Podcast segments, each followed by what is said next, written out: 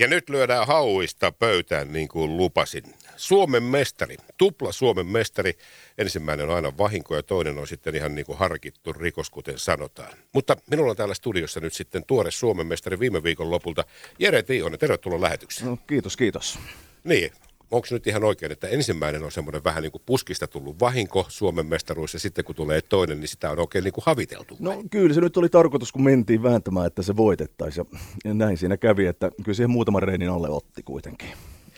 Sanois nyt, Jere, mitä tarkoittaa tuo hauiskääntö, siis niin kuin teknisesti, minkälaisesta lajista on kysymys ja millä painoilla ja miten se ratkaistaan se Suomen mestaruus? Eli kysehän oli nyt tässä SMissä siitä, se oli strict curl, eli puhdas hauiskääntö selkäseinää vasten, ja käännöt tehtiin suoralla tangolla, ja kuorma oli aina puolet kehon painosta. Ja itsellä se oli 42,5 kiloa ja niin monta toistoa, kun saa tulemaan, niin otettiin maksimit. Kuka saa eniten? Niin, eli kysymys on vaan niin, että kuinka monta kertaa sä puhtaasti jaksat nostaa. Onko siinä sitten joku tämmöinen aikaraja, että sä oot nyt vetänyt se 22 kertaa? 22 kertaa 42,5 kiloa. Okei. Paljon siihen menee muuten aikaa siihen 22? En mä tiedä. En mä kattonut mitä siinä, mutta se on ei siinä kauaa mene. Että se on niinku huitastava yhtä kyytiä? No yhtä joo, ei siinä passaa hirveästi jäädä hidastelemaan. Mitäs sitten jos tapahtuu niin, että kun näkee esimerkiksi voimanostossahan näkee sen, että siinä tulee sitten semmoinen pidempi breikki ja sitten aletaan niinku, nostetaan jo vaikka nyt sitten kun vedetään tuonne käsivarsille ja pidetään jäädään niin kuin siihen rinnalle makaamaan ja odotellaan. Ja onko tässä vähän sama juttu, että sä pääset puoleen väliin ja sit sä alat sinnittää? Joo, siis sen voi vääntää, kunhan se peppu pysyy ja selkä pysyy kiinni siinä seinässä, niin sen voi vääntää ihan hitaasti ylös, kunhan se tulee ylös. Mikä sua tässä lajissa, Jere, viehättää? No. Tämä on yksi voimailun lajeista, niitä on miljoona lajia, mutta minkä takia sä oot tähän jäänyt koukkuun? No, tämä oli luontaisesti mulle vahva.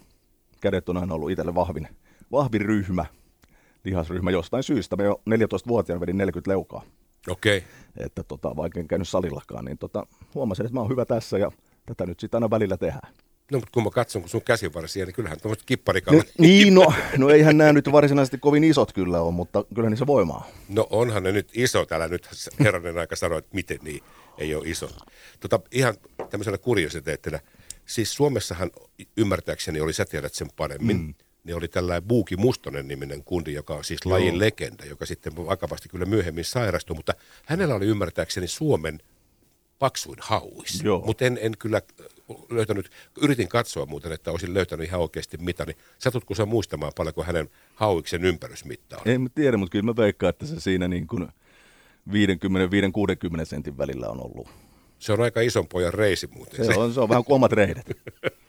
Se ei ole ihan pieni. Mutta Jere Tiihonen, onko tämä tekniikka vai voimalaji? No tämä on voimalaji, kun mennään näihin toistoihin. Se on sellaista sitkeätä voimaa, kestovoimaa. Että tästä samasta hommastahan kisaillaan maailmalla myös maksimikäännössä. Siinäkin on painosarjat, että on raskaan sarjan miehet ja sitten on tällaiset pienet miehet 90 niin kuin itse. 90 kiloa, niin painosarjoittain maksimikääntöä kisataan maailmalla. Minkälaisia kiloja sitten väännetään, kun pannaan isot ja pienemmät pojat vääntämään? No, tällaiset pikkumiehet kuin minä, niin maailmanennätys on siinä 90 kilon kieppeillä, ja sitten isot miehet, niin 114 kiloa on maailmanennätys puhtaasti käännettynä tällä hetkellä. Onko nyt edelleenkin mä menen siihen ikään kuin siihen kilpailuasentoon? Siis sä oot niin kuin selkäseinää vasten hartiat, peppu seinässä. Ja. Ja jalat saa olla sitten sen verran 30 senttiä ulkopuolella. Niin pysyy tasapainossa kuitenkin. Tavallaan voit vähän nojata niihin jalkoihin. Joo, kyllä hieman. Mutta niistähän ei jaloista ja alakropastahan sä et saa mitään apua. Ei minkäänlaista, pelkillä käsillä. Mutta onko se niin, että se menee sitten vielä, kun katson, kun ajattelen sitä, niin kun näen sen, niin onko niin, että kyynärpäätkin on vielä seinässä? Et se on vaan ne ei ole seinässä. Et käsivarret on vapautettu. Käsivarret on vapaana. Okei. No mutta sitten nyt tullaan tähän tekniikkaan siitä, että voisin kuvitella, että jos sä niin kuin työnnät käsivarret ulos, niin silloin se on niin kuin koko vipu on tavallaan irti, vai onko se niin kuin teknisesti niin, että saako se hyödyntää sitä, että sulla on kyynärpäät esimerkiksi seinässä, että sä saat siitä vähän niin kuin vipuvoimaa? Kyllä siinä varmasti, mitä katsonut noita videoita, mitä maailmalla maksimiin kääntyvät, niin semmoiset oikein lyhytkätiset kaverit tuntuu olevan hyviä, kun ne saa tuosta läheltä väännettyä kroppaa sen painon ylös. Niin voisi kuvitella, että mitä pidemmälle se varsi menee, sitä niin enemmän siellä on vääntö, enemmän painoa ja vääntöä siellä. Totta, että on se sikäli siitä, kun mennään maksimiin, mutta tuommoisissa toistoissa, niin kyllä se on vaan ihan sellaista sitkaa voimaa. Mites nämä sitten, Jere, nyt kun sä sanoit, että siinä on kaksi niin kuin alle 90 ja 90 päälle, niin mites nämä maailmanennätyslukemat sitten eroaa näissä niin kuin ikään kuin isossa ja pienissä miehissä, jos näin voi nyt verrata? Niin, onhan noita sarjoja muitakin, on niitä vieläkin pienemmissä, mutta itse nyt kiinnostaa lähinnä se 90 kilon sarja, kun on hyvin lähellä sitä. Paljon sun täytyy vääntää. Jos sä haluaisit olla maailmanennätyksen haltija tuossa 90 sarjassa, niin paljon silloin pitäisi vääntää tätä? Mielestäni tällä hetkellä 91 kiloa ottaa puhtaasti selkäseinää vasten. Ja toki se pitäisi tehdä varmaan jossain kisoissa, mutta kyllä mä sen varmaan yritän tässä tehdä. Ainakin epävirallisesti. Se menetty omalle salille. Omalle salille ja sitten tiedän ainakin itse, että sainko vai enkö, mutta sitä kohti vähän mennään tässä. Paljon sä oot vääntänyt tuossa? Sä oot kuitenkin nyt testannut sen moneen kertaan. No se on siinä maailmanennätysnurkilla. Okei. Eli onko tässä nyt odotettavissa, nyt kun sä oot kisakunnossa, sä oot treenannut paljon, niin ensi viikolla sä täräytät YouTubeen viesti siitä, että kundit 92.5. Se on mahdollista. Se on mahdollista täysin. Että. Mutta nyt, Jere Tiihonen, miten sä harjoittelet tota? Että sä nyt voi pelkästään vaan niin kuin vääntää tuossa hauista niin kuin päivät. Tätä kysynyt jotkut, että miten sä reenaat. En mä reenaa paljon jos hauiksia. Niin, vaan. Että mä reenaan, mulla ei ole mitään ohjelmaa yleensäkään kun mä reenaan. Mä reenaan aina kroppan fiiliksen mukaan, miltä tuntuu hyvälle. Ja mulla saattaa olla jossain käsireenissä niin yksi kova sarja, ja se on siinä. Mitä tarkoittaa välillä, kova sarja? Se saattaa olla, että se on satoja toistoja putkeen. Tai sitten se on toisena päivänä, se voi olla ihan maksimirautaa. Mä vaihtelen hirveän paljon erilaista ärsykettä lihakselle. Että ei niin kuin samaa tai saman ohjelman mukaan, vaan aina sen fiiliksen mukaan. Et joskus saattaa olla pienet painot, jo tehdään monta sataa putkea, monta minuuttia. Joskus saattaa olla maksimirautoja, otetaan niitä. Mutta ei mulla ole mitään niin kuin selkeää ohjelmaa tähän, mitä mä teen. Mutta tuo hauiskääntö, niin kuin sanoit itse, että se on niin kuin tavallaan sitkeiden miesten laji, niin silloin vaan niin kuin toisto on se, mikä siinä kuitenkin sitten ratkaisee. No joo, tuossa toistokäännössä kyllä. Jere Tiihonen, sä teet ihan siviiliduunina, sä oot fyssäri, eikö niin? En ole kuin urheiluhieroja. Ajanteeksi, urheiluhieroja. Joo. No mutta se on kuitenkin sama asia. Sulla on hyvä nyt tähän tavallaan niin kuin vähän ajankohtaiseen asiaan, kun sanotaan siitä, että suomalaiset ovat lähtökohtaisesti aika huonossa kunnossa. No, urheiluhieroja saa lähtökohtaisesti myös asiakkaat, ovat hyvin pitkälle myöskin urheilijoita, mutta totta viekö sinne nyt sitten eksyy muitakin ihmisiä. Joo.